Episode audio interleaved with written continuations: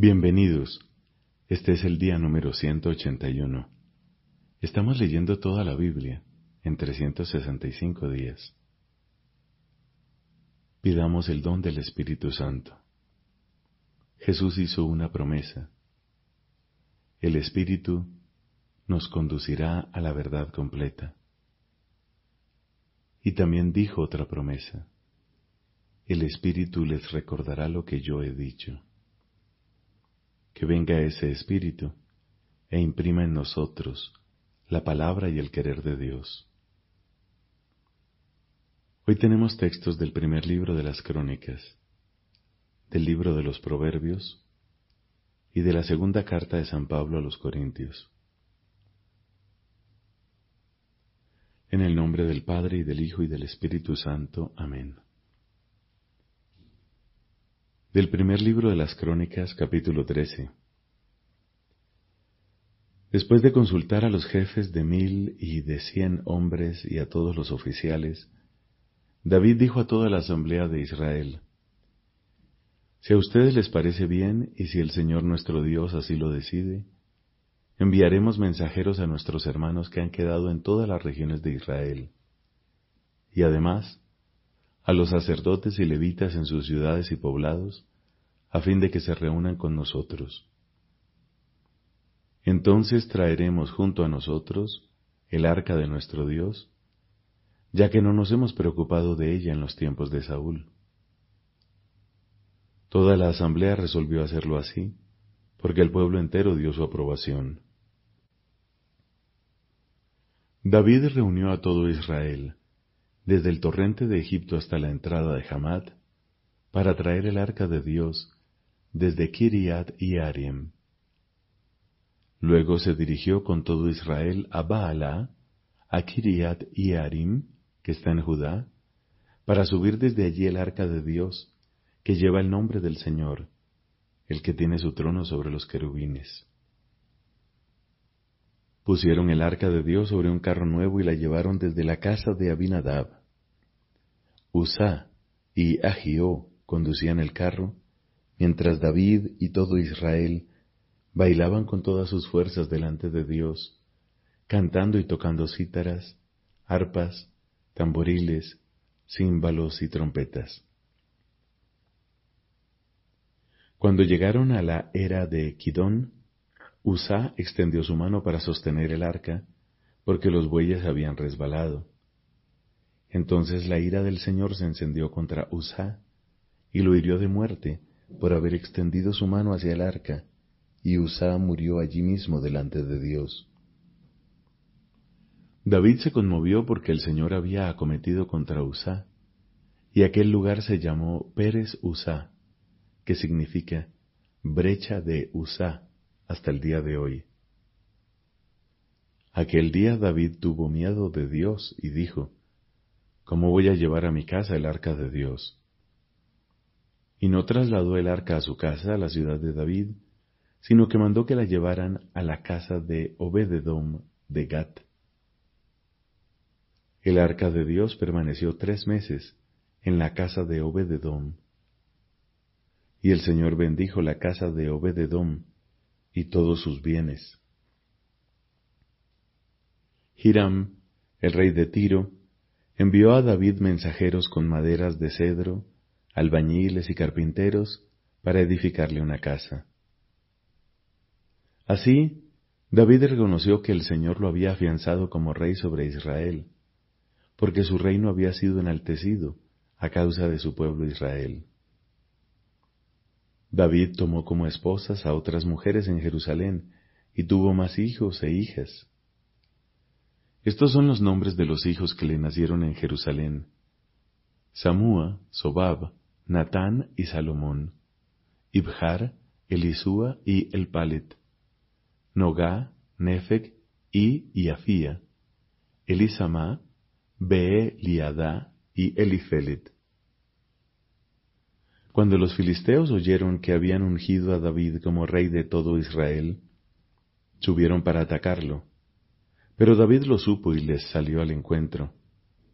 Los filisteos vinieron y se desplegaron por el valle de Refaim. David entonces consultó a Dios, ¿Debo atacar a los filisteos? ¿Los entregarás en mis manos? Y el Señor le respondió, sube, y yo los entregaré en tus manos. Ellos subieron a Baal-Perazim, y allí David los derrotó. Entonces dijo, Dios ha abierto ante mí una brecha entre mis enemigos, como una brecha abierta por las aguas. Por eso se llamó a ese lugar Baal-Perazim, que significa Señor de las brechas. Los filisteos abandonaron allí a sus dioses, y David dijo, que sean arrojados al fuego. Los filisteos volvieron a desplegarse por el valle. David consultó nuevamente a Dios, y él le respondió, no subas a perseguirlos, da una vuelta por detrás de ellos, y enfréntalos desde el lado de las balsameras. Cuando oigas ruidos de pasos sobre la copa de las balsameras, ataca decididamente, porque Dios saldrá delante de ti para derrotar al ejército de los filisteos. David hizo lo que el Señor le había ordenado, y derrotó al ejército de los filisteos, desde Gabaón hasta Géser. La fama de David se extendió por todas las regiones, porque el Señor lo hizo temible delante de todos los pueblos. David construyó casas en la ciudad de David, y preparó un lugar para el arca de Dios, levantando para ella una carpa. Después dijo, el arca de Dios solo puede ser transportada por los levitas, porque el Señor los ha elegido para trasladar el arca del Señor, y para servirlo constantemente. Entonces David reunió en Jerusalén a todo Israel, para hacer subir el arca del Señor al lugar que le había preparado. También reunió a los hijos de Aarón y a los levitas, de los descendientes de Kehat, a Uriel el jefe y a sus hermanos, ciento veinte en total, de los de Merari, a Asaías el jefe y a sus hermanos, doscientos veinte en total, de los de Gersón, a Joel el jefe y a sus hermanos, ciento treinta en total, de los hijos de Elisafán, a Semaías el jefe y a sus hermanos, doscientos en total, de los de Hebrón, a Eliel el jefe y a sus hermanos, ochenta en total, de los descendientes de Uziel, a Aminadab el jefe y a sus hermanos, ciento doce en total. Después David llamó a los sacerdotes Sadoc y Abiatar, y a los levitas Uriel, Asaías, Joel, Semaías, Eliel y Aminadab, y les dijo, ustedes son los jefes de la familia de los levitas. Santifíquense, ustedes y sus hermanos, para subir el arca del Señor, el Dios de Israel, al lugar que yo le he preparado. Por no haber estado ustedes allí la primera vez, el Señor nuestro Dios acometió contra nosotros, ya que no fuimos a consultarlo como está mandado. Entonces los sacerdotes y levitas se santificaron para subir el arca del Señor, el Dios de Israel. Los hijos de los levitas trasladaron el arca de Dios, sosteniéndola sobre sus hombros con unas andas, como lo había ordenado Moisés, según la palabra del Señor. David ordenó a los jefes de los levitas que organizaran a sus hermanos los cantores, con instrumentos musicales, arpas, cítaras y címbalos, para que los hicieran resonar alegremente. Los levitas designaron a Emán, hijo de Joel, entre sus hermanos, a Asaf, hijo de Berequías, y entre los hijos de Merari, sus hermanos, a Etán, hijo de Cusaías. Junto con ellos, a sus hermanos de segundo orden, Zacarías, hijo de Yaasiel, Semiramot, Yehiel, Uní, Eliab, Benaías, Maaseías, Matitías, Eliflehú, Migneías, Obededom y Yehiel, los porteros. Los cantores, Emán, Asaf y Etán, hacían resonar címbalos de bronce. Zacarías, Asiel, Semiramot, Yehiel, Uní, Eliab, Maasías y Benaías tenían arpas de tonos altos. Matitías, Eliflehú, Migneías, Obededom, Yehiel y Asaías tenían cítaras de octava para dirigir el canto. Kenanías, jefe de los levitas, dirigía el traslado porque era muy experto. Berequías y Elcaná eran porteros del arca. Los sacerdotes Sebanías, Josafat, Natanael, Amasai, Zacarías, Benaías y Eliezer tocaban las trompetas delante del arca de Dios. Obededom y Yejías eran porteros del arca.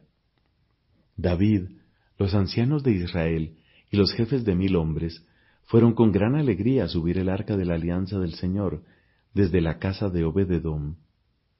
Y porque Dios había asistido a los levitas que trasladaban el arca de la alianza del Señor, se inmolaron siete toros y siete carneros. David iba revestido con un manto de lino, lo mismo que todos los levitas que llevaban el arca, los cantores y Kenanías, el que dirigía el traslado. David llevaba además un efod de lino. Todo Israel subió el arca de la alianza del Señor entre aclamaciones y al son de cuernos, trompetas, címbalos, arpas y cítaras. Cuando el arca de la alianza del Señor entraba en la ciudad de David, Mical, la hija de Saúl, estaba mirando por una ventana, y al ver al rey David saltando y bailando, lo despreció en su corazón. Palabra de Dios. Te alabamos, Señor. Del libro de los Proverbios, capítulo catorce, versículos del uno al diecisiete. La sabiduría edifica una casa, pero la necedad la destruye con sus propias manos. El que camina con rectitud teme al Señor, el que va por caminos tortuosos lo desprecia. De la boca del necio brota el orgullo, los labios de los sabios son su defensa. Donde no hay bueyes, el establo está limpio, pero la fuerza de un toro da mucha ganancia. Un testigo veraz no engaña, pero el testigo falso profiere mentiras. El insolente busca sabiduría y no la encuentra, pero la ciencia es fácil para el inteligente. Aléjate de la presencia de un necio, no hallará ciencia en sus labios. La sabiduría del prudente es saber discernir su camino. La insensatez de los necios es puro engaño. El necio se burla de los sacrificios expiatorios, pero entre los hombres rectos se encuentra el favor de Dios. El corazón conoce su propia amargura, y ningún extraño se asocia a su alegría. La casa de los malvados será destruida, pero la carpa de los rectos florecerá. Hay caminos que parecen rectos, pero al final son caminos de muerte. También entre risas sufre el corazón, y al fin la alegría termina en pesar. El descarriado se sacia con los frutos de su conducta, y el hombre de bien con sus acciones. El incauto cree todo lo que le dicen, pero el prudente vigila sus pasos. El sabio teme el mal y se aparta de él. El necio es temerario y se siente seguro. El iracundo comete locuras. El hombre reflexivo sabe aguantar. Palabra de Dios. Te alabamos, Señor. De la segunda carta de San Pablo a los Corintios, capítulo doce. Hay que seguir gloriándose. Aunque no esté bien, pasaré a las visiones y revelaciones del Señor. Conozco un discípulo de Cristo que hace catorce años, no sé si con el cuerpo o fuera de él, Dios lo sabe, fue arrebatado al tercer cielo. Y sé que este hombre... No sé si con el cuerpo o fuera de él, Dios lo sabe, fue arrebatado al paraíso, y oyó palabras inefables, que el hombre es incapaz de repetir. De ese hombre podría jactarme, pero en cuanto a mí, solo me glorío de mis debilidades. Si quisiera gloriarme no sería un necio, porque diría la verdad, pero me abstengo de hacerlo para que nadie se forme de mí una idea superior a lo que ve o me oye decir, y para que la grandeza de las revelaciones no me envanezca. Tengo una espina clavada en mi carne, un ángel de Satanás que me hiere. Tres veces pedí al Señor que me librara, pero Él me respondió, «Te basta mi gracia, porque mi poder triunfa en la debilidad». Más bien, me gloriaré de todo corazón en mi debilidad, para que resida en mí el poder de Cristo. Por eso me complazco en mis debilidades, en los oprobios, en las privaciones, en las persecuciones y en las angustias soportadas por amor de Cristo, porque cuando soy débil, entonces soy fuerte. Si me he convertido en necio, es porque ustedes me han obligado. Les correspondía a ustedes valorarme debidamente, ya que en nada soy inferior a esos apóstoles por excelencia, aunque en realidad no soy nada. Ustedes han comprobado en mí los rasgos que distinguen al verdadero apóstol: paciencia a toda prueba, signos, prodigios y milagros. ¿Qué tienen de menos que las otras iglesias, sino que no he sido una carga para ustedes? Perdónenme si los ofendo. Ahora estoy dispuesto a visitarlos por tercera vez, y tampoco en esta oportunidad les seré gravoso, porque lo que yo busco no son sus bienes, sino ustedes mismos. En efecto, no son los hijos los que deben ahorrar para los padres, sino los padres para los hijos. En consecuencia, de buena gana entregaré lo que tengo y hasta me entregaré a mí mismo para el bien de ustedes. Si yo los amo tanto, ¿no seré amado en la misma medida? Algunos dirán que personalmente no les he sido gravoso, pero que procedía así por astucia para atraerlos con engaños. ¿Acaso obtuve de ustedes algún provecho por intermedio de mis enviados? Le rogué a Tito que fuera y envié con él al hermano que ustedes conocen. ¿Acaso Tito los ha explotado?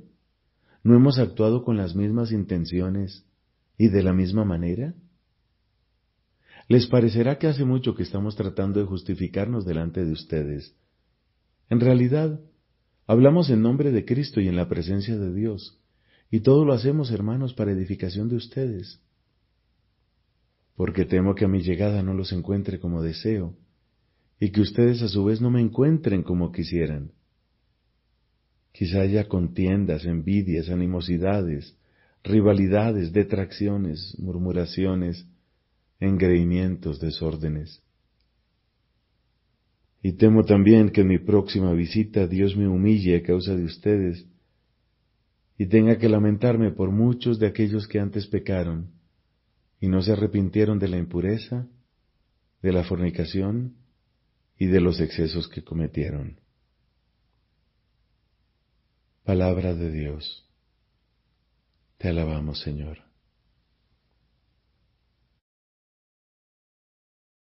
Los siete sacramentos de la Iglesia.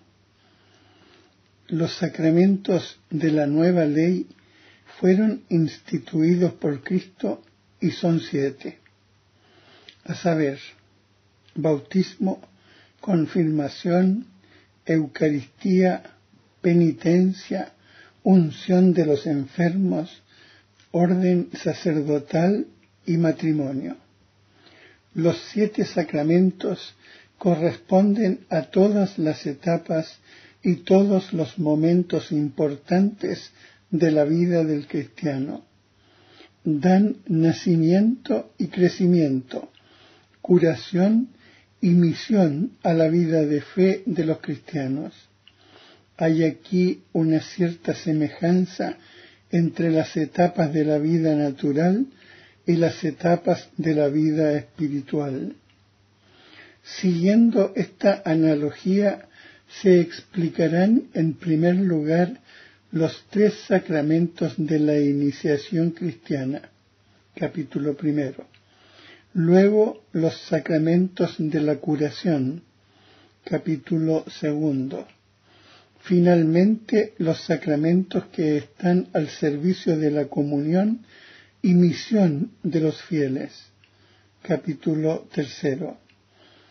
Ciertamente este orden no es el único posible, pero permite ver que los sacramentos forman un organismo en el cual cada sacramento particular tiene su lugar vital.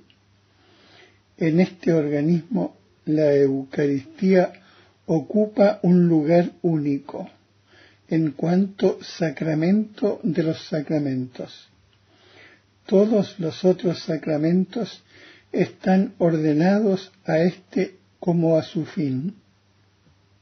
Mediante los sacramentos de la iniciación cristiana, el bautismo, la confirmación y la Eucaristía, se ponen los fundamentos de toda la vida cristiana.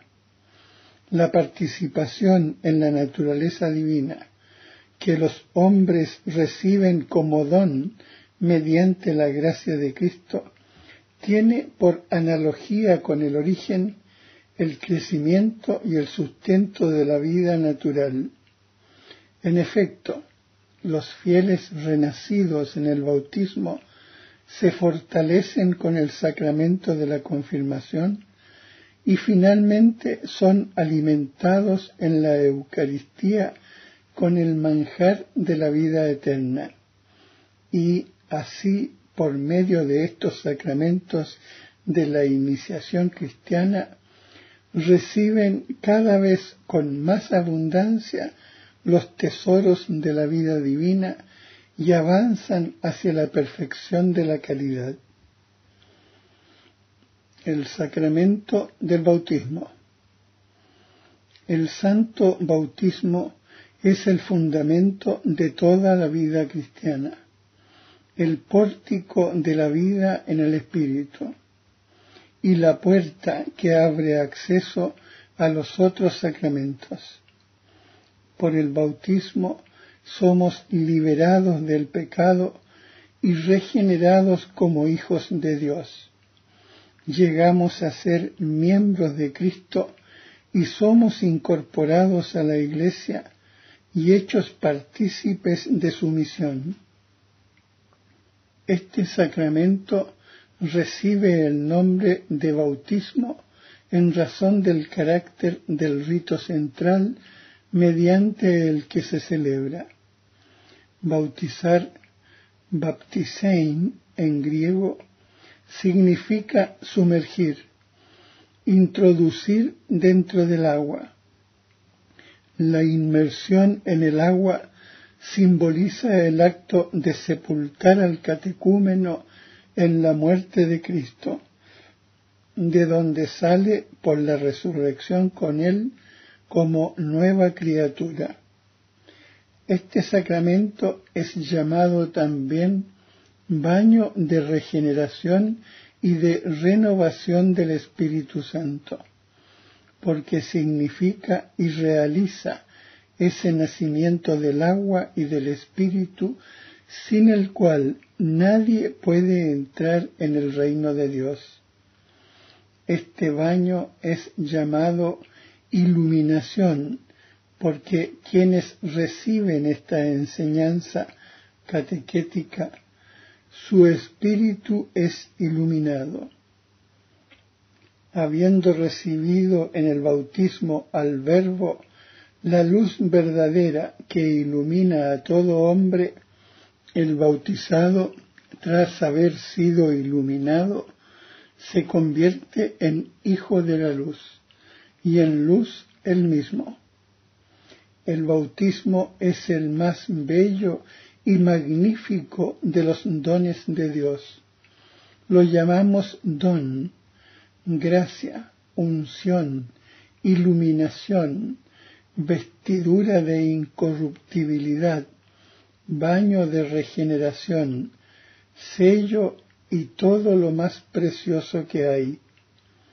Don porque es conferido a los que no aportan nada, gracia porque es dado incluso a los culpables.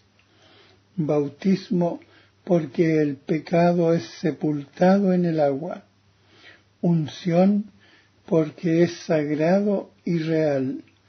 Tales son los que son ungidos. Iluminación porque es luz resplandeciente. Vestidura porque cubre nuestra vergüenza. Baño porque lava. Sello porque nos guarda y es signo de la soberanía de Dios.